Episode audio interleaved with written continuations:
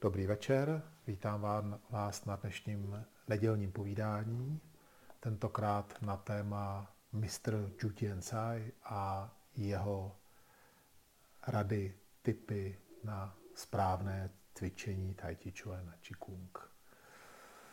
Proč Mr. Ju Tianzai? Eh, když jsem vybíral to dnešní téma, přemýšlel jsem o tom, že jsme už dlouho o mistrovi, o mistrovi nemluvili, ani tak nějak jsme si ho nepřipomněli. Eh, také protože už nějakou dobu do, do Prahy nejezdí, byl v roce 2018 naposled v Praze. Je to dané tím, že od roku 2020 v podstatě je to pro něj nemožné z Číny přijet sem k nám a hlavně se vrátit, takže trošku ty cesty se zastavily, také všechno hraje jaksi proti nám i vzhledem k jeho věku. Blíží se mu osmdesátka, což už bude věk, při kterém si myslím, že se mu nebude chtít cestovat tak daleko. Nicméně jsme s ním strávili více jak 20 eh, let, skoro 25 let eh, trénováním a studiem Chen Taiti. Já jsem ho poprvé poznal v roce 1999, když přijel do Prahy na tři měsíce na pozvání paní Jaichua a Strávili jsme spolu celý tři měsíce intenzivním cvičením. Bydlel nějakou část u mě doma, stal jsem se jeho žákem v té době, takže byl to takový pro mě přelomový rok, který vlastně i předurčil to, co bude dál, jestli se tím bude dál víc zabývat nebo ne. A to, mojeho, to moje první setkání s ním bylo zajímavé také v jedné věci, že jsem vlastně poprvé viděl a potkal člověka, který se čínskému kung fu věnuje od malička a vyrost v rodině, nebo řekněme v komunitě, kde se čínské kung fu předávalo po několik generací. To pro mě bylo splnění takového dětského snu, eh, vidět skutečného mistra, vidět někoho, kdo jaksi naplňuje tu představu našich eh, dětských snů, které vycházejí z různých filmů, kung fu filmů, kdy vidíte, jak jak student si najde svého učitele, teď u něj trénuje někde v chudé vesnici čínské a uh, asi někteří z vás víte, o čem mluvím. Takže, takže to bylo takové určité splnění mého dětského snu a zároveň mě překvapila jeho otevřenost a to, co jsem potom později si uvědomil jako asi nejdůležitější, tak jeho určité moderní myšlení, které otevřelo tu možnost učit se u něj, i když nejste Číňani. To je něco, na co jsme si nikdy nepomysleli, nebo já aspoň jsem na to nikdy nemyslel, když jsem se díval na, ve svých 15-16 letech na čínské kung fu filmy a když, když jsem cvičil s tou představou toho, že půjdu do kláštera Shaolin, nebo že potkám někoho z mistrů, nebo se najdu někoho z kung fu mistrů, tak mě jsem nedomýšlel to, že vlastně jejich eh, určitá zášť vůči lidem, kteří nemají čínský původ a ještě nemají i jakoby, nejsou to Aziati, tak je daná historicky tím, jak eh, zvlášť Anglie utlačovala Čínu a i ta určitá ideologie, na které je čínská společnost a současná postavená, znáte to z naší doby, kdy jsme byli pod nad vládou komunistů, kdy takový ten určitý neustálý tlak na to, že tady je nebezpečí a je potřeba se mu bránit, jsou tady nějaký nepřátelé a musíme jako vůči nim nastavit se nějak, tak eh, tohle je pro Číňany velmi jednoduché, protože oni to můží, můžou postavit na té rasové úrovni a říct prostě, eh, je to běloch, už to trošku znamená, že to je nepřítel ve své podstatě. S tím se přiznám, že jsem se mezi obyčejníma lidma tolik nesetkal, ale když jste na té úrovni přátelské, když se potkáváte, povídáte si, tak nějak eh, si předáváte takové ty eh, kulturní, taková opravdu kulturní výměna, když říkáte, jak vy žijete, jak oni žijou, to je jedna věc. Ale potom, když dojde na to, že se chcete něco učit od nich, něco se skutečně naučit, skutečně naučit, tak eh, už je to trošku těžší, protože jako u každého umění, tak i u Tai Chi Chuan je potřeba, aby nejprve mezi tím učitelem a žákem vznikl určitý vztah, eh, určitá důvěra na obou stranách. Když eh, učitel přemýšlí o tom, komu se bude věnovat, tak chce najít někoho, kdo opravdu o to má zájem. Čím víc tam vidí ten čistý zájem o cvičení, tak eh, tím ho to víc motivuje toho člověka učit a vzdělávat ho, protože eh, pokud to postavíte jenom na té obchodní rovině, to znamená, ty zaplatíš, já ti budu učit, tak určitě se dostanete jenom do určité roviny. Je velmi těžké, jak si naučit se to umění tímhle tím způsobem. Já potřebuji nějaký hlubší vztah, který nebude postavený jaksi jenom na těch penězích. A proto na začátku ten učitel jakoby přemýšlí, kdo se stane jeho žákem, nebo koho on takhle jak si, si po, jakoby trošku dost, jakoby veme, veme blíž k sobě. A stejně tak ten žák, stejně tak, že jo, je, je nedůvěry, nedů, nedůvěřivý, říká si, opravdu mě bude chtít něco naučit, uh, opravdu, co mi říká, je, je pravda. Vemte si, že často jsou to situace, kdy přijdete a řeknete, já jsem viděl, že tadyhle to cvičí takhle a ty to cvičíš jinak. A tam už vzniká jakási nedůvěra, kdy člověk přemýšlí, jestli ten jeho učitel je kvalifikovaný, jestli to, co mu říká, je to, je to skutečné umění. A prostě je tam určitá, určitá nedůvěra, zvlášť, když dostanete nějaký, řekněme, takový jako nepříjemný pokyn, jako tohle to se ještě neuč, uč se jenom tohle a to cvič stále dokola. Tak se vám nechce, říkáte si to, určitě se mě chce zbavit, nechce mě nic učit, tak mi říká, že cvičím pořád ty věci na tom začátku. A takže tenhle ten vztah musí nějakým způsobem vzniknout a e, vznikne většinou tím, že spolu jste v době, i kdy spolu necvičíte. To je něco, co jsem si nikdy taky neuvědomoval, ale i s paní Jaichua jsem tenhle ten vztah měl, kdy jsme se spolu potkávali hodně ve volném čase a trávili jsme spolu hodně času jaksi s její rodinou a byli jsme tak jako, jakoby, jako skutečně přátelé a jsme do dneška. A u mistra Džutěnca je to bylo podobné. Když přijel, tak jsme se vlastně vůbec neznali. Já jsem neuměl čínsky, on neuměl anglicky, takže jsme ani spolu nemohli moc komunikovat, pokud jsme neměli překladatele. Ale zase ten vztah vznikal eh, v těch časech, kdy jsme spolu byli jaksi eh, mimo ten trénink, kdy jsme spolu trávili ten volný čas kolem. A takhle vlastně to všechno začalo, o tom jsem dneska nechtěl mluvit tolik do hloubky, proto jenom takový na úvod. A e, tak jsem mistra Džutěnce poznal a viděl jsem, že to je člověk, který, jakoby, který je ten, koho jsem hledal ve smyslu eh, někoho, kdo mě bude učit Tai Chuan a já budu moct cvičit a věnovat se tomu víc do hloubky. A tak začala ta naše, ta naše společná cesta. A dneska, když to schrnu zpátky po těch 20, 25 letech, tak eh, Spousta situací byla šťastných náhod, nebyly to situace, které by vznikly plánovaně. Na druhé straně Číňané mají takové přísloví, které říká, že život eh, vlastně žijeme úspěšně, pokud jsme připravení vzít do ruky ty dobré jaksi, příležitosti, které k nám přicházejí. A tohle to bych řekl, že bylo, byly tyhle ty situace, kdy nastaly určité dobré příležitosti a když se jich člověk chopil, tak se dostal jakoby blíž a byla tam takový jako větší, hlubší vztah. Tak jako jeho první pobyt v Čechách, kdy jsem jakoby, jakoby vzal tu možnost, že bude bydlet u mě doma, i přesně jsme si nerozuměli.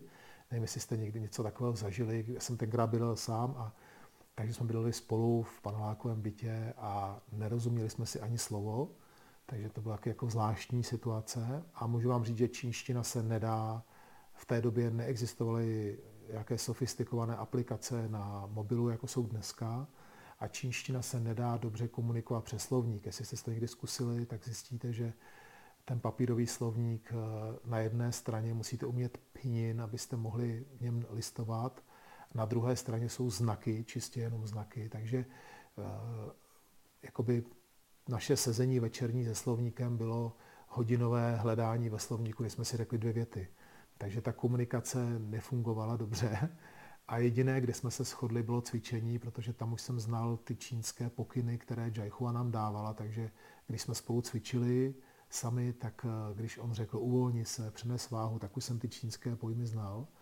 Takže tam jsme si trošku rozuměli, ale jinak to byla taková zvláštní komunikace, jako by jsme byli nějak postižený, jo? němý, nebo víte, jak to myslím. A tam v té chvíli vzniká takový další rozměr té komunikace, kdy ty dva lidé najdou spolu takovou řeč, která je beze slov a mě to pomohlo v těch dalších letech. A e, vlastně tři roky na to, nebo čtyři roky na to jsem dostal další takovou šanci, kdy jsem e, mohl bydlet v Singapuru u něho doma, zase v paneláku s jeho, s jeho vnukem. A zase to byla šance takového tří týdenního pobytu velmi blízkého s ním, protože on jezdil ke mně a bydlel u mě, takže zase automaticky mě nabídnul možnost bydlet u něj. A tam vznikaly ty, ty hlubší vztahy, které potom vedly k té větší důvěře. Proto o tom dneska mluvím, protože to chci jakoby vysvětlit, jak vzniká ta důvěra, jak vzniká ta důvěra, jak vzniká ta důvěra vzájemná, aby ten student eh, viděl, že ten učitel se opravdu snaží naučit upřímně, jak to je. A já jsem vlastně vždycky potom za mistrem Žutěncem chodil nejenom pro rady na cvičení, ale také pro vysvětlování toho, jak eh, vlastně ta scéna kung fu i současná je a jak to vlastně bylo v té historii a jak to bylo s jeho učitelem, jak to je teď, jak to vidí Čína, jak to vidíme my jako cizinci. A aby jsem pochopil ty věci, aby jsem jim porozuměl, aby jsem nešel po té cestě nějakým způsobem jako příliš jinam, než bych měl jít a trošku porozuměl té situaci, jaká je. Takže to, tohle to je to, co si nejvíc cením na, na tom našem vztahu, na tom, že ten vztah byl velmi neformální, přátelský. Mě přijal do rodiny jako svého syna, konec konců jeho synové jsou podobně starý, jako jsem já, mladší i starší, než jsem já, takže, takže to bylo tak jako přirozené tohleto. A, a e, vznikla tam právě možnost získávat nějaké informace, takové jako trošku jako z pozadí, z zákulisí, nejenom ty jakoby oficiální informace toho ruku dej sem, tady si přisedni, ale to, jakým způsobem jakoby vlastně k tomu, k tomu přistupovat. Nezapomeňte, že to bylo v době, kdy na internetu tolik informací nebylo. Dneska bych řekl, že už je to trošku zase jiné.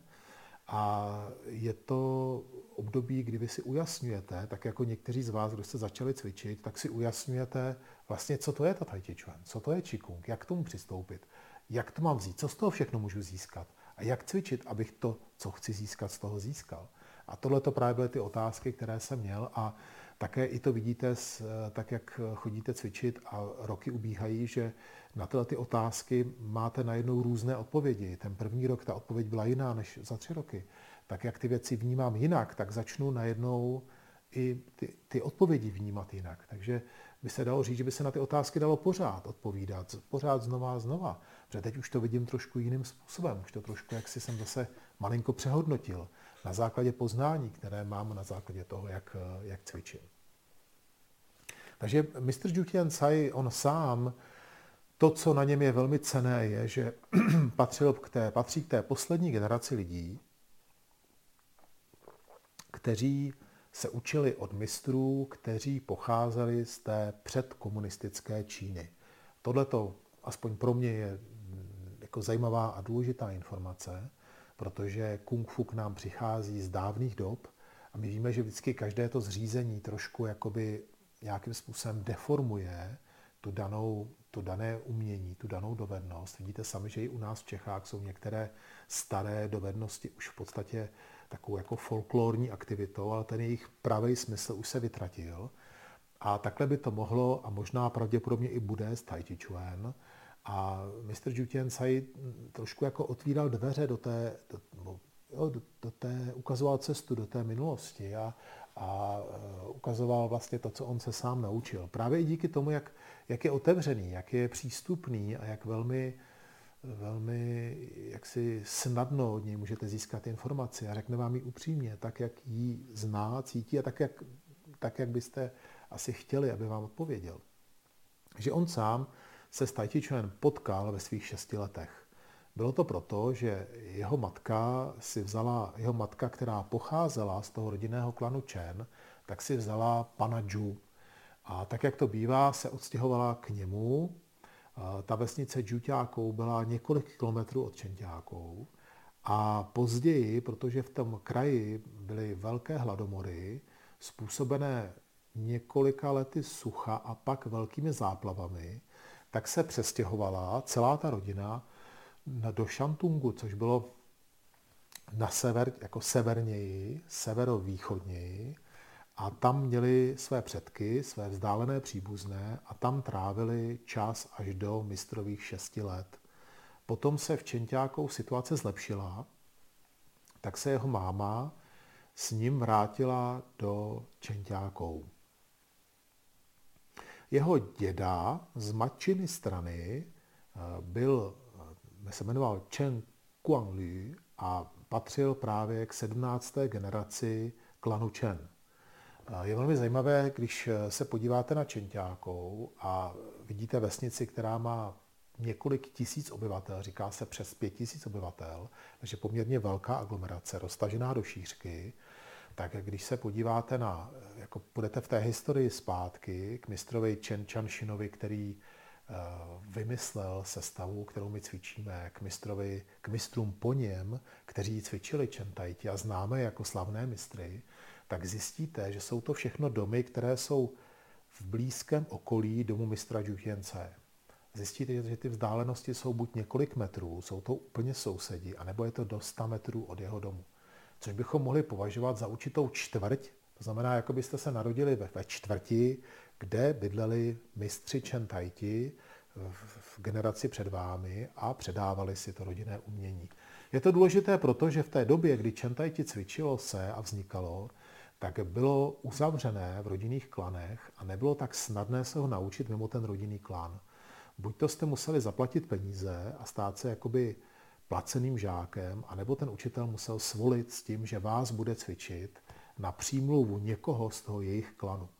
Bylo velmi těžké se dostat jakoby dovnitř, což platí i pro, i pro, i pro, ten dne, i pro tu dnešní dobu, i když je to daleko otevřenější, vidíte, že jsem se mohl stát jeho žákem, i když jsem z 9,5 tisíce kilometrů daleko, ale stal jsem se jeho žákem jenom proto, že paní Jaichua se za mě přimluvila a v podstatě to mistra Žutěnce přemluvila. On vlastně první měsíc mě nechtěl přijmout za žáka a byla to taková jaký období vyjednávání a pak jsem zjistil v Čentáku, že se to děje často, že to není jenom můj případ, ale že vždycky vlastně ten jeho osobní žák se stal jeho žákem na přímluvu někoho, kdo už jeho žákem byl a kdo patřil do té jeho širší rodiny, protože eh, jste chtěli, jaksi, aby tam byla jakási důvěra vzájemná. To znamená, chtěli jste někoho, kdo se za něj zaručí a řekne, jo, to je dobrý člověk, ten to chce cvičit a proto můžeš ho vzít za žáka. To znamená, že to se dělo i předtím a vemte si, že dneska je doba, kdy to je opravdu už umění Eh, které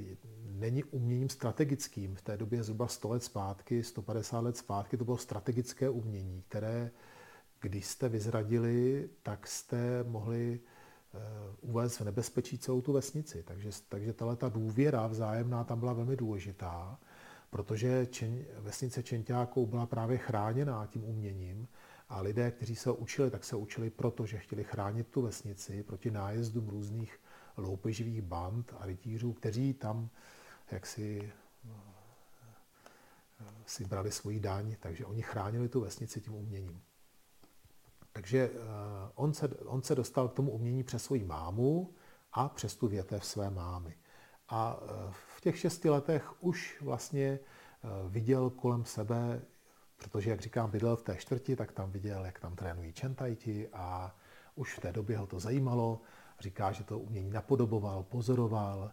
Až v roce 58, eh, to bylo zhruba tři roky potom, eh, se eh, vrátil do Čenťáku mistr Chen Jiaopi a začal vlastně oficiální výuku.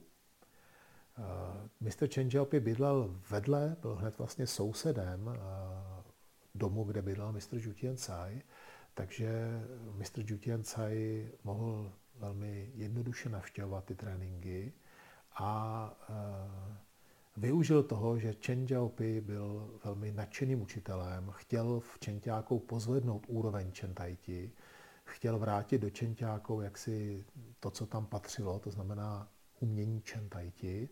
No a začal e, vyučovat zdarma a přijímal každého, kdo se chtěl z té vesnice učit, i z těch blízkých měst, který Eh, tam jsou.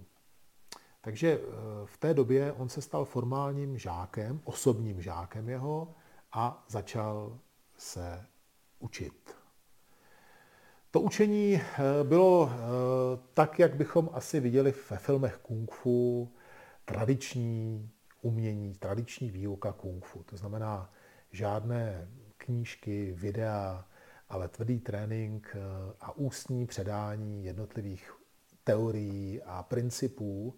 Eh, studenti se to učili tak, že se učili naspamět básničky, které si předříkávali při tom cvičení a v těch básničkách byly skryté právě principy toho, jak mají buď jednotlivou formu cvičit, nebo jak mají celé Tai Chi Chuan cvičit.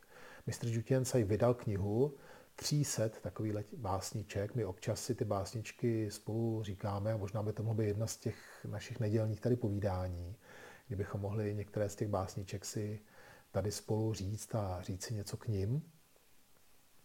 A e, tak začíná vlastně trénink mistra Tsaje jako devítiletého kluka, který začíná trénovat postupně, e, postupně se učit sestavu a chápat jednotlivé principy. To, co eh, v té době, když byste přišli do Čentákou, tak eh, byste viděli dva druhy tréninku. Jednak takový veřejný trénink, kde se někdy až stovky lidí na, na ulici potkali a cvičili a mistr Čenža opět trénoval. A pak takový osobní trénink eh, u mistra doma, kde se scházelo kolem osmi studentů 8 až 10 studentů a ty s ním cvičili jak si ještě mimo tenhle ten trénink, kde on je opravoval osobně, když to v té velké skupině to bylo spíš takové skupinové cvičení, že jo? víte, že 100 studentů těžko opravíte každého zvlášť. A e, takže to byly takové dva typy tréninku v té době. V té malé skupince e, Chen Pi byl velmi přísný. Chtěl po nich, aby se naučili ty pohyby velmi přesně a nenechali pokračovat dál, dokud neviděl, že ten pohyb zvládli dobře a že mu rozuměli.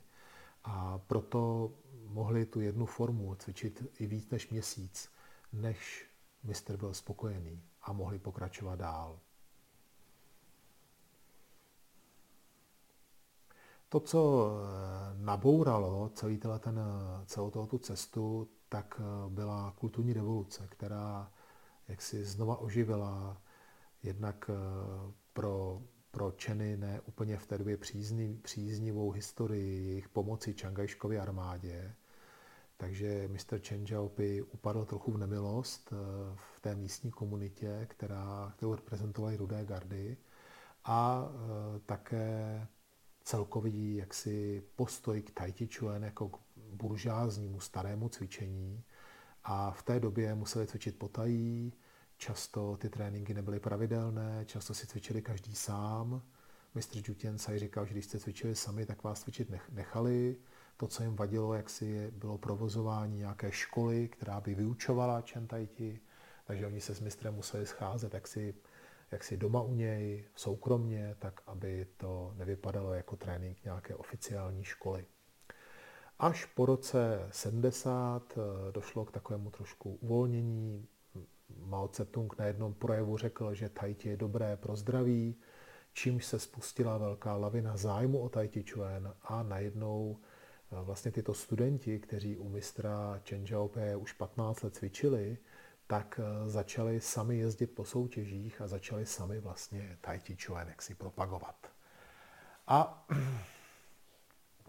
tam začíná eh, jaksi cesta trenérská mistra Jutien Saye a on potom dál svoje umění ještě, ještě zdokonaloval také u mistra Chen Jokue, který třikrát navštívil Čenťákou a několik měsíců tam strávil a učil je novou školu mistra Chen Fakeho a potom už eh, mistr Jutien Tsai jak si uh, cvičí a učí.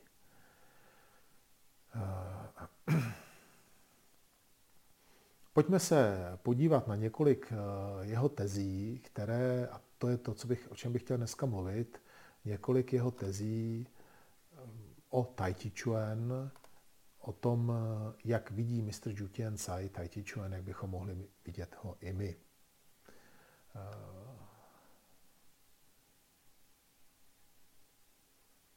Mistr Jutěncaj říká, lidé by si měli dávat pozor, aby nezaměňovali Tai Chi a Tai Chi Chuan. Tai Chi je Tao, neboli filozofie. A Tai Chi Chuan je bojový systém založený na této filozofii. Tai Chi Chuan je hluboké umění a stejně jako jiné vědecké úsilí v oblasti filozofie nebo kultury, nemůže být toto studium nikdy vyčerpáno. Základním aspektem je Xiu Sheng Yang Xing, péče o tělo a kultivace charakteru. Při cvičení musí lidé pečlivě zvažovat základní principy tajti a neustále o nich přemýšlet, aby je pochopili na hlubší úrovni. Tímto postupem si nakonec mohou vytvořit intuitivní porozumění. Tai Chi Chuan také zahrnuje filozofii, literaturu, umění. Nejvyšší oblastí Tai Chi Chuan je harmonie a rovnováha ve všech věcech. Harmonie a rovnováha mezi člověkem a společností, mezi člověkem a přírodou a mezi člověkem a člověkem. Bez toho by byl ve světě chaos. Nejvyšší úrovní Tai Chi Chuan je návrat k pravému přirozenému stavu, to znamená splynutí s přírodou, souznění s okolím.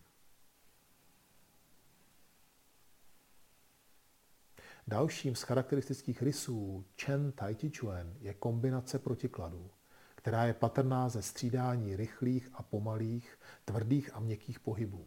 Při cvičení formy vedou pomalé pohyby k dobrému zdraví a při tlačení rukou pomalost pomáhá k rozvoji, v rozvoji ke schopnosti neutralizace.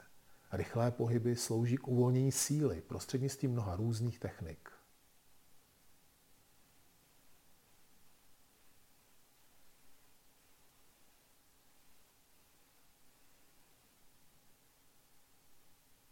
A i když je Tai Chi Chuan bojové neboli sebeobrané umění, není rozvoj bojových dovedností konečným cílem Tai Chi Chuan.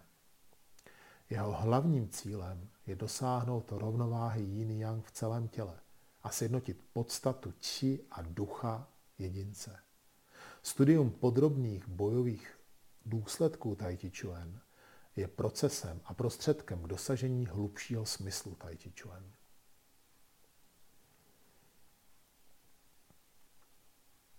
Otázka. Můžete blíže popsat metody vnitřního tréninku v Tai Chi a potřebu Yanshen, neboli péče o tělo a jeho kultivaci. Původní trénink Tai Chi Chuan se zabývá vnějšími i vnitřními aspekty. Navenek cvičenci trénují kosti, šlachy, svaly, uvnitř trénují Tin, Chi a Shen, neboli esenci, vnitřní energii a ducha. Pohyb vyživuje fyzické tělo, klid vyživuje mysl. Pohyb a klid jsou tedy základem. Pohyb a klid společně vyživují život. Lidé musí pochopit, že pokud trénují pouze fyzické aspekty, kultivace a péče o jejich vnitřní tělo nebude následovat automaticky. K dosažení dobrého zdraví existuje úzký vztah mezi tělem a myslí. Nálada rozlobeného člověka je depresivní a také narušená. Způsobuje předčasné stárnutí a otevírá člověku cestu k nejrůznějším nemocem. Jednoduše řečeno, každý člověk má tin, či a shen, které se řídí přirozeným pravidlem lidského vývoje. Od chvíle, kdy se s prvním křikem vynoříme z mačina lůna, tento proces začíná. Od té doby je třeba tyto tři aspekty zachovat a chránit. Podle čínské lékařské teorie musí člověk trénovat svou či, aby si uchoval tin a uchovat tin, aby naplnil šen. Čínští lékaři se tak při léčbě nemocí snaží nechat či celého těla proudit bez překážek. Tímto způsobem lékař léčí celý systém, nikoliv nějakou izolovanou část. A jakmile je či odblokována, jedinec se uzdraví.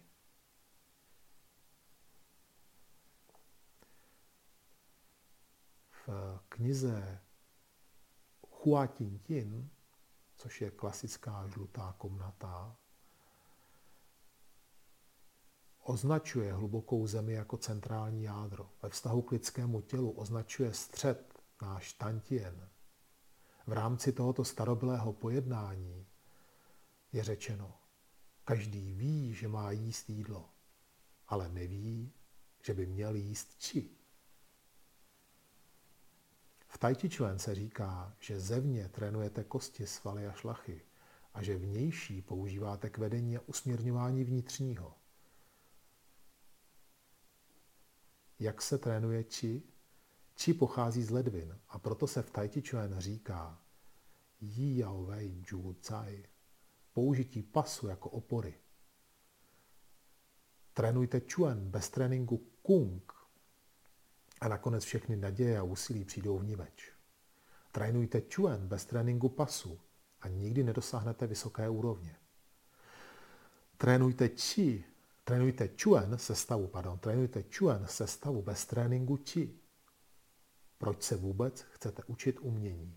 To jsou právě některé z těch básniček, o kterých jsme mluvili. Já jsem teď už čet jenom česky, ale třeba ta poslední básnička Lian Chuan Pulian Chi Chpi Yao Xie Yi. Trénujte Chuan bez tréninku Chi, tak proč vůbec chcete se učit tomuto umění? Jo? Takže to, je, to jsou ty básničky, o kterých jsme mluvili které vlastně tak jako předávali z toho dávného věku takové, bych to řekl, body, které vás vedly v tom umění. Naznačovali, když to máme teď zpátky, protože to jsou důležité věci, tak naznačovali, že pokud nebudete cvičit kung, neboli tu podstatu umění, tu dovednost, bychom řekli v češtině, a trénovat, budete trénovat jenom choreografii forem, tak vaše naděje a úsilí přijdou v niveč. To byla ta první básnička. Lien Chuan, Pu Lien Kung. Jo, to je docela srozumitelný, že jo? Cvičit Chuan a necvičit Kung, Tao You Yi Chang Kung. Kung na konci je prázdný. Jo? To znamená, eh, vaše, vaš výsledek bude prázdný.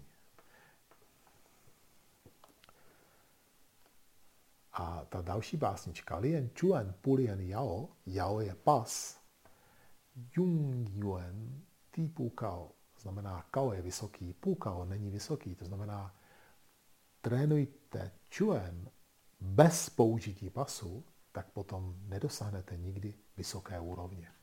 Takže to jsou básničky, které naznačovaly už i jim jako mladým dětem, jak se na co se mají zaměřit. Je to tak? To znamená, nezaměřuj se jenom na choreografii forem, zaměř se na trénování té podstaty. A u nás je to podstata navíjení hedvábného vlákna. To je ten Chance Kung, navíjení hedvábného vlákna. Nejenom naučit se kruh, ale i tomu kruhu porozumět. Porozumět, co se po mně chce. Co to je sférický pohyb vedený kyčlema. Co to je zapojit pas, kyčle do mojeho pohybu tai chi chuan. To znamená, já potřebuji ty věci studovat, nejenom je se naučit cvičit, abych věděl, jestli to dělám dobře nebo ne. Abych tomu porozuměl správně. Abych si to porozumění je, není jenom takhle tady povídat si teorii, to, to je taky důležitá věc, ale i jak si vyměňovat si ty zkušenosti a informace přímo v tom tréninku samotném. Znamená to, že nestačí jenom stát vzadu a dívat se, co dělá ten člověk vepředu, ale ptát se, zjišťovat, teď to dělám dobře nebo ne, jak je to dobře, proč to dělám špatně, abych tomu porozuměl. Jakmile tomu lépe porozumím, budu lépe jak si mít tu představu toho, jak to trénovat, jak se posouvat.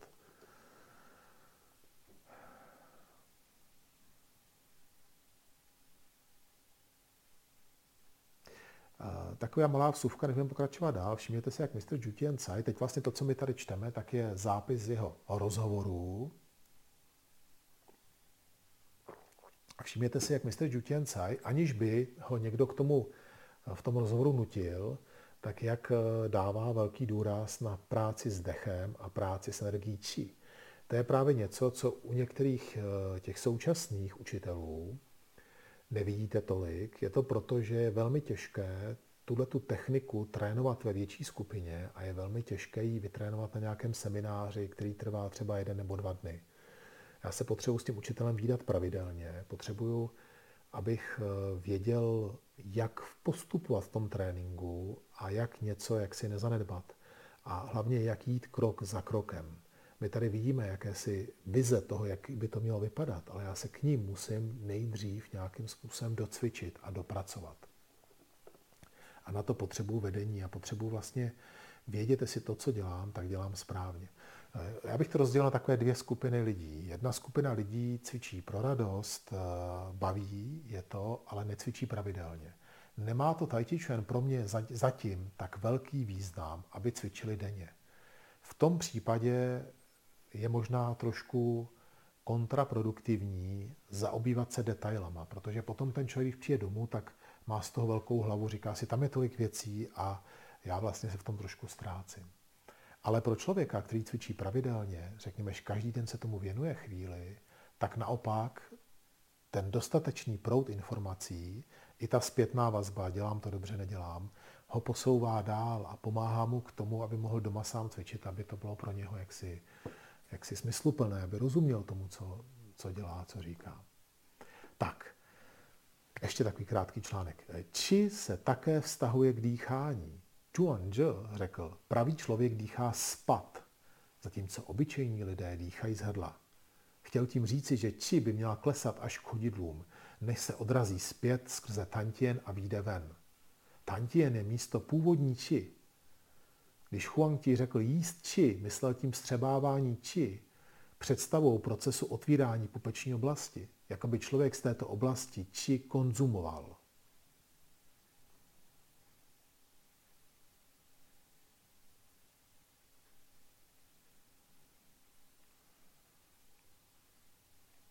Teď si přečteme trošku povídání, které možná eh, také je zajímavé, a to je odpověď na otázku, v které fázi by student se měl zajímat o použití těch pohybů Tai Chi Chuan v sebeobraně, neboli jak by se zajímat o její aplikaci těch pohybů. A mistr Jutien se odpovídá, Studenti jsou často netrpěliví při nácviku aplikací příliš brzy, což může v konečném důsledku omezit jejich pokrok. Při cvičení formy se zabývají nastavenými technikami, které znají.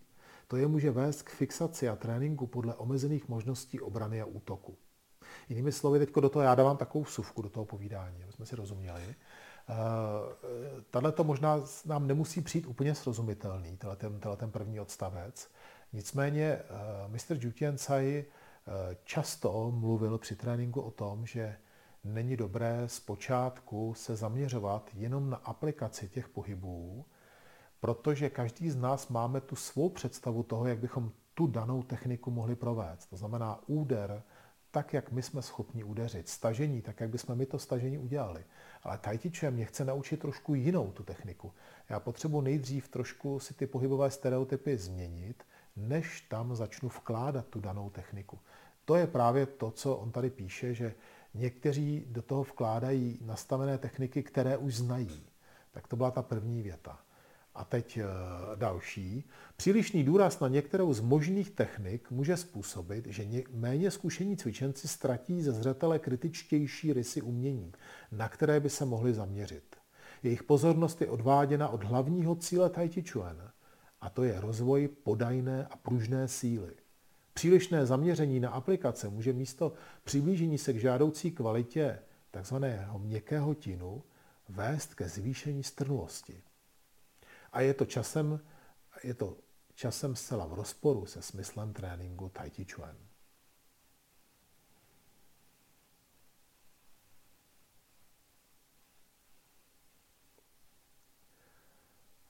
Tohle je věc, která eh, je pro nás eh, důležitá v tom, že když si představíte pohyb v Tai Chi Chuan jako kruh, který kreslíme, tak aplikace toho pohybu je možná v každém bodě toho kruhu.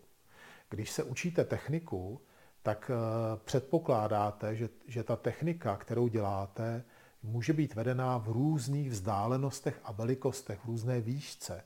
Ten kruh, který kreslíte, umožní vycvičit všechny možnosti Eh, výšky té techniky. Pokud se ale zaměříte jenom na jednu z nich, to budu ho stahovat u hlavy, tak potom nenatrénuju ten zbytek. Já potřebuju se v té, v té chvíli, když trénuju kruhy, zaměřit čistě na kruhy. Řekněme si, že eh, když bychom to tak jakoby zjednodušili trošku ten trénink, tak bychom řekli, že pokud chci Tai Chi Chuan cvičit jako umění sebeobrany, tak tam budu respektovat takové tři jakoby oddíly cvičení. A to je trénink sestav, forem, nácvik aplikací a trénink fátin úderů, jako když chodíte boxovat třeba do, do pytle boxovacího, a cvičení ve dvojicích a sparring, to znamená jakýsi vzájemný nácvik boje. Všechny tyhle ty tři části tréninku já bych měl mít jaksi vyvážené a cvičit je během, během týdne svého tréninku. Pokud se zaměřuju čistě na práci, na cvičení sestavy, tak bychom tady mohli víc mluvit právě o té Yang Shen, o tom, o tom práci s tělem, práci na zdraví, posílení celého těla a hledání určitého duchovního rozměru. A zaměřuju se víc na ten princip navíjení a na ten princip eh, rovnováhy, o které tam byla řeč, protože jednoduše netrénuju tu aplikaci ve dvojici. Tohle je dobré vědět a uvědomit si to a i se sami jakoby nastavit tímhletím způsobem. Neznamená to, že když budu cvičit jenom formy, že se nebude zlepšovat moje schopnost se bránit, ale bude se zlepšovat v, spíš v tom dovednosti těla, která se zlepšuje. Budu mít silnější nohy, budu jsem schopen lépe točit kolem své osy, můžu být živější ve svém pohybu. To všechno mi může umožnit, jak si eh, se vyklouznout, uhnout, utéct, nebo se nenechat povalit, rozumíme si. Ale dokud netrénuju ve dvojici, tak do toho nemůžu vložit ty jaksi složitější aplikace a nenaučit se načasování, vzdálenost partnera, trošku ztratit strach před tím bojem samotným. To všechno tam hraje roli a to všechno se můžu naučit právě tím cvičením ve dvojicích.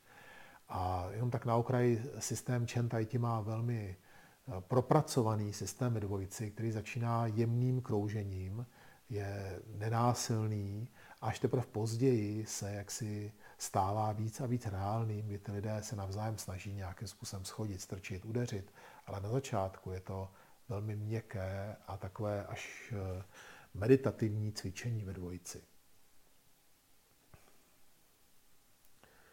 Tak a e,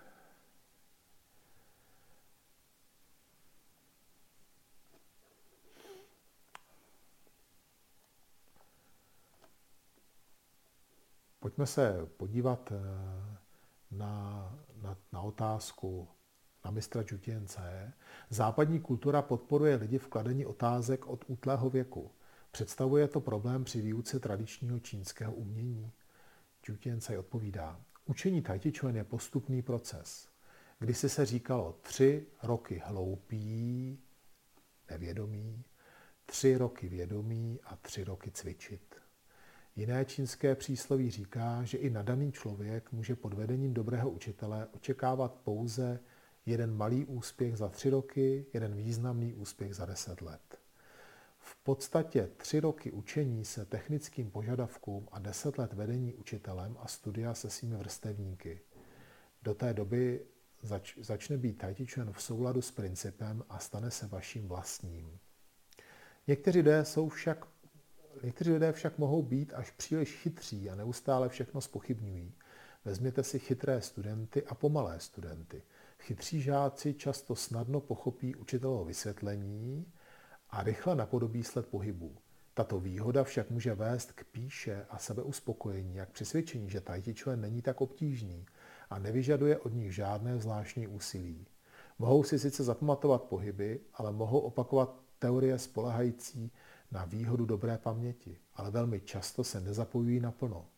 Často si neuvědomují, že tai chi chuan není jen o znalosti pořadí forem, ale o rozvoji kung fu. A co je to kung fu? Je to jedinečná funkčnost těla, která vyžaduje obrovské množství tréninku. Kromě toho, že se jedná o cvičení paměti, je třeba aktivovat a plně zapojit celé fyzické tělo, aby mohlo pochopit a projevit pohybové principy Tai Chi Chuan. Cvičící musí trénovat tak dlouho, dokud se jeho tělo nedokáže pohybovat a reagovat okamžitě a instinktivně. Chytří žáci často hůře sklidňují a uklidňují svou mysl. Se svou bujnou fantazí více přemýšlejí a jsou náchylnější spochybňovat to, co se naučili. Nebo si dokonce myslí, že mají lepší a jednodušší způsob, jak věci dělat. Nebo že objevili novou metodu tréninku, která se rychleji dostane ke kořenům. To je velký problém. Tai Chi Chuan je tradiční bojové umění, které bylo získáváno na základě nazbíraných zkušeností. Ústní předání, které inspiruje ke skutečnému pochopení toho, co bylo předáno, je důležitým faktorem, který je často přehlížen. Pomalejší žáci, kteří se smíří s tím, že je pro ně obtížné si pohyby zapamatovat, se spíše smíří s tím, že je třeba pracovat usilovněji a učit se opakováním. Spojují se s tím, že se učí jednu věc po druhé a každou sadu pohybů pečlivě studují.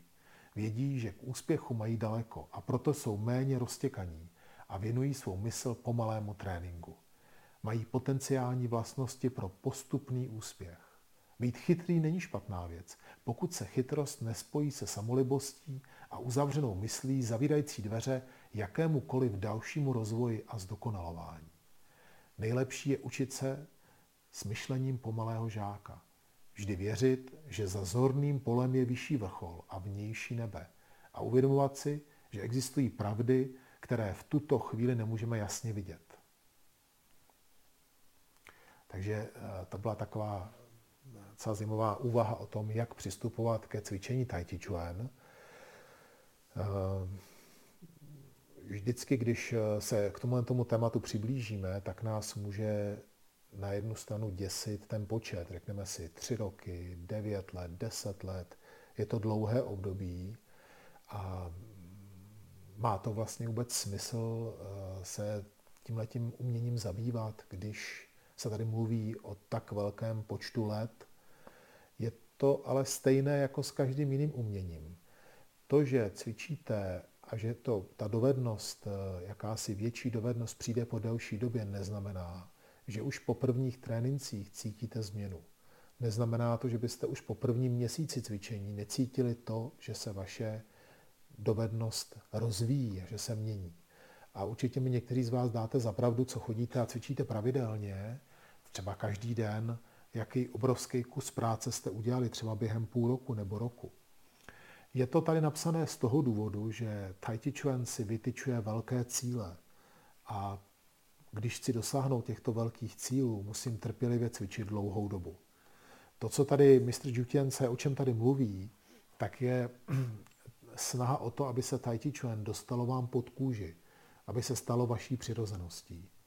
A my můžeme zase to rozdělit na dvě dovednosti. Na tu dovednost eh, cvičení samostatný, to znamená, když cvičíte sami, a na tu dovednost cvičení ve dvojicích, a ten sebeobraný aspekt. Většina z nás jsme se věnovali a věnujeme tomu cvičení samostatnému. Je to proto, že z principu nás lákají sestavy a ten úžasný svět forem, úžasný svět eh, nápadů, jak vlastně tělo uvést do rovnováhy a jak pracovat s dechem a s myslí, zatímco se pohybujete. Proto nás většina z nás, jakoby většinu z nás uchvátilo tohoto umění, se stav a forem a cvičíme to jako jakousi meditaci v pohybu. A už méně kladem důraz na to cvičení ve dvojicích. I když je to také něco, co vás obohatí a určitým způsobem i skoriguje to vaše samostatné cvičení. Z tohohle toho důvodu po 20, 25, 30 letech cvičení cítíte velký pokrok právě v tom cvičení forem.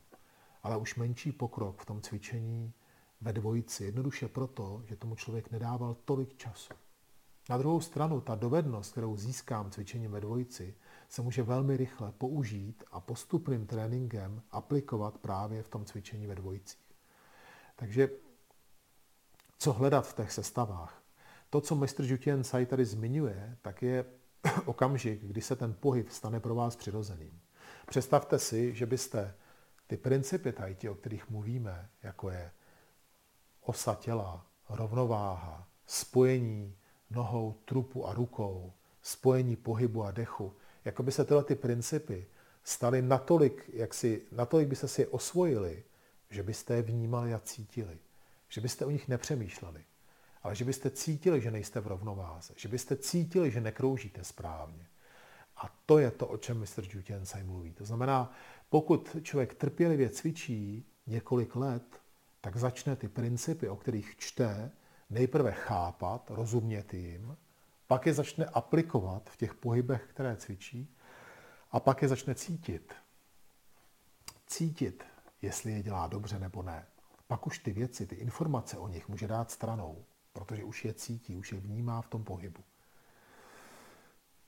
Také formy když eh, začneme cvičit sestavu, pamatuju si, když začínají nové kurzy a když se, když se spolu postavíme u tom novém kurzu a řeknu, že ta sestava má 108 forem nebo 72 forem, ať už cvičíte právě tu pomalou část, která má 72 forem, nebo i s tou rychlou 108 forem, tak eh, to zní jako velké číslo. Řeknete si, to je nepředstavitelný se to naučit. Ale zase, pokud cvičíte pravidelně a baví vás to, tak velmi rychle začnete tu sestavu jaksi vnímat jinak. Už ji nevnímáte jako soubor forem, ale vnímáte ji jako princip otevření, zavření. A ta choreografie je pro vás stále stejná, to znamená, za chvíli už na ní nemusíte myslet. Už víte, kde jste, orientujete se v té sestavě. A když vám někdo řekne, seš teď tady v tom bodě, tak víte, co je předtím a co je zatím. Velmi snadno se v té sestavě orientujete. To, co vás od toho dělí, je počet opakování. Když trpělivě tu sestavu opakujete, tak velmi rychle se do ní jaksi, jaksi zažijete do ní se dostanete. Je důležité právě to pravidelné opakování. Pak začnou se dít věci. Jakmile eh, se předbíhám v tom, eh, tady jak mistr Žutěncaj říkal, že vlastně začnu jakoby tlačit víc tu choreografii a předbíhám se v těch, v těch naučených po, pohybech, ale nemám je ještě vycvičené, tak eh, tam trošku je takový stres toho, co bude dál, jak to vlastně je, aniž bych se mohl dostat víc do hloubky. Takže mluvíme o tom, ale vidíte, že i tady mistr Jutiensai o tom, o tom rád, rád povídá. Pojďme si přečíst poslední část, a to je Tai Chi Chuan přitahuje otázka. Tai Chi Chuan přitahuje velké množství lidí, kteří se mu věnují z různých důvodů. Co si o tom myslíte? A mistr Jutiensai. Obecně lze Tai Chi Chuan rozdělit na čtyři různé typy cvičení. Tai Chi cvičení, tanec Tai Chi, náboženství Tai Chi a původní, autentický Tai Chi Chuan. To první druh cvičení můžeme, na, první druh cvičení můžeme nazvat cvičením tajti. Jedná se o lidi středního, staršího věku, kteří si každé ráno v pět hodin objeví v parku nebo na cvičišti, jakmile přijdou, začnou cvičit a když skončí, věnují se svým každodenním záležitostem. Tyto cvičenci se obvykle příliš nezabývají tím, zda to dělají správně nebo ne. Cvičí sice kosti, šlachy a svaly, což přináší tělu určité výhody, ale nejedná se o tradiční tai který klade důraz na vnitřní i vnější aspekty tréninku nebo na jeho útočný a obraný obsah. To neznamená, že by pohyby tai chi cvičené jako cvičení byly špatné. Poskytuje to vstupní bod pro některé lidi, kteří poté, co si uvědomí, že cvičení je víc, než si spolu mysleli, a můžou se do něj ponořit hlouběji a zajímat se a postoupit ke kompletnímu systému. Většina učitelů Tai Chi Chuan si je dobře vědoma toho, že 8 z 10 lidí, kteří přijdou na hodinu, si chce jen zacvičit. Jen malý počet se chce skutečně naučit kung fu. Co je to kung fu? Nejvyšší úroveň kung fu je dovednost předávaná ve rčeních jako čtyřmi uncemi porazit tisíc liber, žádné místo v těle není ruka a žádné místo v těle není čuen. Je snadné dosáhnout této úrovně kung fu? Chen, Chen Fake trénoval 30 opakování sestav denně. A to nepřetržíte více než 30 let, aniž by polevil. Když se podíváte na dnešní mezinárodní sportovce, většina z nich dosáhne vrcholu a zlaté medaile ve 20 letech. Trénovat kung fu na nejvyšší úrovni není snadné. Ptali se mě, zda má Chen Kou nějaké tajné metody. Odpověděl bych, že ano. Jsou tu dvě tajemství. Prvním je vytrvalost. Můj učitel radil, abychom měli, abychom trénovali bez přestávky, usilovali o dovednosti bez ustání a opakování povede ke zdokonalování. Druhým tajemstvím je, že si musíte najít znalého učitele, který vám jasně vysvětlí teorii a metodu a nesvede vás na špatnou cestu. V jednom pekinském parku mě někteří lidé požádali, abych zhodnotil, zda je jejich chuan dobrý. Odpověděl jsem jim, že vzhledem k tomu, že většina z nich jsou starší lidé, je pro ně cvičení tai chi chuan dobré. Mladší lidé však potřebují chodit do kung fu tai chi chuan, aby byla zachována kontinuita skutečných dovedností. Když jsem byl mladý, můj strýc Chen Jiaopi říkal, jste všichni mladí, tak se do toho puste naplno a prostě to dělejte. Mladí lidé by se neměli držet zpátky ve své síle a elánu, ale dát jim to najevo. Tímto tréninkem, když vydáte 100 liber energie, získáte zpět 200 liber energie. Starší lidé, když se učí Tai Chuan, musí dbát na zachování svého těla a síly. Druhým typem je tanec, který bychom mohli nazvat tanec Tai. Člověk, který se řídí tímto přístupem, se učí vnější tvary pohybu Tai Chuan za účelem uměleckých pódiových vystoupení a soutěží. Provinciích po celé zemi vidíme mnoho příkladů tohoto tance, na který může být velmi krásný pohled. Podle mého názoru to není špatný způsob, jak zapojit mladé lidi. Přijde doba, kdy nebudou moci dělat skoky a roštěpy, ale stále budou mít zájem zůstat u umění. Možná najdou ten pravý Tai. S vnější formou, kterou si jich vytvořili, mohou začít upravovat své postoje a cvičit ty tradiční požadavky Tai Chi, jako je Sung, uvolněný, Zhou, podajný, Yuan, kulatý, Chuo, živý, Qin, lehký, Ling, mrštný, Chen, pevný a Ven, stabilní. Tradiční metoda vyžaduje, aby horní končetiny byly uvolněné, podajné, kulaté a živé a dolní končetiny, aby byly lehké, mrštné, pevné a stabilní. Třetí typ praxe Tai zahrnuje oblast náboženství nebo kultu. V této souvislosti hovoříme především o negativních aspektech náboženství. Existuje mnoho falešných příkladů v médiích i na internetu. Nedávným příkladem je například osoba jménem Yang Feng z provincie Hebei. Yang tvrdí a předvádí schopnost napadnout někoho přes zeď. Nesmíte se vydat touto cestou a těmto věcem věřit. Neexistují žádné zkratky k dovednosti tajti, ani žádné pohádky a kouzelná moc. A pak tu máme skutečný Chi Chuan, autentický, s jeho postupnou a progresivní metodou tréninku, kterou může předávat pouze dobře informovaný učitel.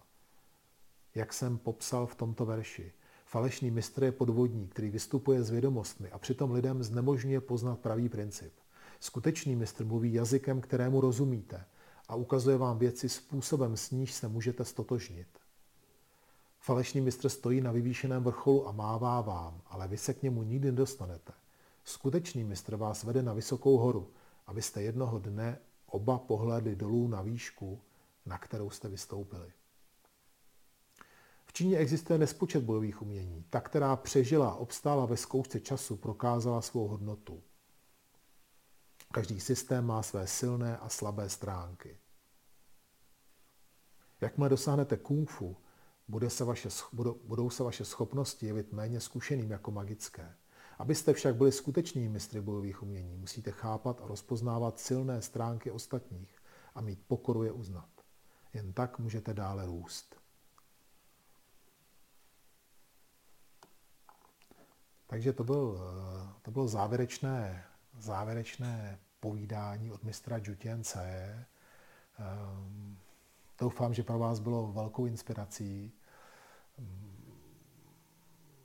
Asi bych teďko už to nechal na vás, to znamená, jestli máte otázky, na které by se tě zeptat, něco, co během toho dnešního povídání zůstalo a vy byste chtěli se na to zeptat a povídat o tom. Můžete mi napsat do chatu, můžete si vzít mikrofon a začít mluvit.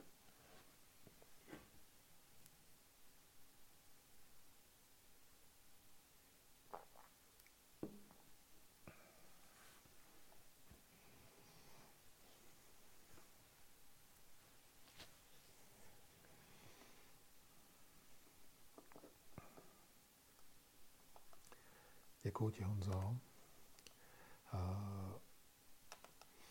Ještě bych, eh, klidně se přihlašte, jo, já vám nechám trošku prostor, klidně napište, zvedněte mikrofon, já to tu uvidím a přeruším svoje povídání. A jenom bych chtěl říct takovou jednu věc, že to, co mě na mistrovi Jutince je baví a to, co mě, jako ten důvod, proč jsem s ním tak dlouho, je ten, že když s ním cvičíte a řešíte Tai Chi Chuan, tak je to živé umění. Um, ti z vás, kteří byli naposled v roce 2019 eh, v, v Čenťáku jako Lucka, tady vidím, že je, tak mi dají zapravdu, že když jsme, si, že když jsme se tam spolu s ním postavili v tělocvičně a začali rozebírat první formu, tak si vemte, že uběhlo 20 let pro mě od té doby, kdy jsem s ním tu první formu cvičil. A i přesto jsem byl, jak bych to řekl, takový jako dychtivej v tom, aby nám k tomu něco ještě řekl a ukázal. Protože vy s každým rokem ty věci vidíte jinak. On je vysvětluje stále stejně, ale vy to porozumění, které k tomu jaký potřebujete, tak získáváte postupným cvičením. A také máte jiné otázky a najednou se tam objeví pohyb a princip pohybu, který jste předtím neviděli. Najednou ta sféra, kterou tam máte nakreslit, se jasně zobrazí, ale vy jste předtím ten sférický pohyb tam neviděli. Nebo jste ho přehlédli v tom daném malém úseku toho pohybu. A tohle to je něco, co mě jakoby, jako úžasně bavilo a baví. To, že to je stále živý. Ve své podstatě eh, se musím, musím se přiznat, že na začátku mě trošku vadilo, když Mr. Jutiensai začal přicházet s různými variantami sestavy. Někteří z vás možná, co tady jste a cvičíte už dlouho, tak si na to vzpomínáte. Když jsme se naučili jednu variantu formy a přišel mistr a řekl, mohlo by to být taky jinak, mohlo by to být taky tímhletím způsobem. A najednou eh, člověk eh, ztrácel pevnou půdu pod nohama. Říkal si, tak jsme se naučili přeci jednou tu, tu formu a teď se ji učíme po druhý jinak. Tohle to na začátku bylo takové trošku matoucí. Ale, po, ale to, co mistr Jutiensai chtěl a ten jeho koncept chápání Tai Chi Chuan je v tom principu. V principu spirálovité síly vedené pasem.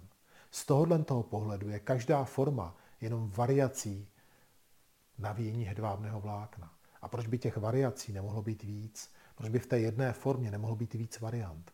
Když si pustíte čtyři tygry s čentákou, eh, mistry, kteří dneska jsou takovými ikonami už eh, čentajti, oni vyrůstali spolu, skoro spolu by se dalo říct bydleli a cvičili více jak deset let s jedním učitelem. Každý z nich tu sestavu cvičí jinak. To byla častá, častý téma diskuze. Proč to cvičíte jinak, když jste se učili u jednoho učitele? Protože oni, když se to učili, tak se neučili choreografii ve smyslu nějaké té tanečního, toho tanečního tajti, abychom to všichni udělali stejně. Ale učili se princip. A ten princip si ukazovali na různých variantách té formy. A každý z nich to pochopil trochu jinak a každý z nich si vybral trošku jinou tu variantu. Takže tím se ty formy začaly lišit. A vemte si, jak je to úžasné. Je to jako s každým jiným uměním. Vemte si třeba, když eh, malujete, tak také máte přeci učitele, který vás učí malovat, ale potom malujete jinak. Nemalujete jako on. A každý ten žák maluje jinak. To je přeci na tom to úžasné. To znamená, čím to předání je správnější, tím může každý potom rozvíjet to, to své tai. Nejenom okoukávat to, co viděl někde, ale rozvíjet to svoji dovednost. Tak jo, tak eh, já jsem moc rád, že jste dneska přišli, že chodíte, vážím si toho. Eh, zároveň bych vás chtěl pozvat na cvičení na příští týden. Čeká nás eh, cvičení v pondělí, v úterý a ve středu v akademii. Tam se spolu uvidíme. Ve čtvrtek tam budete cvičit s Petrem a s Ludskou. A my se uvidíme ve čtvrtek online, ty z vás, co chodíte online. Takže určitě přijďte, budeme pokračovat dál a e, také bude příští týden zase nedělní povídání. Takže mějte se moc hezky a uvidíme se zítra na tréninku.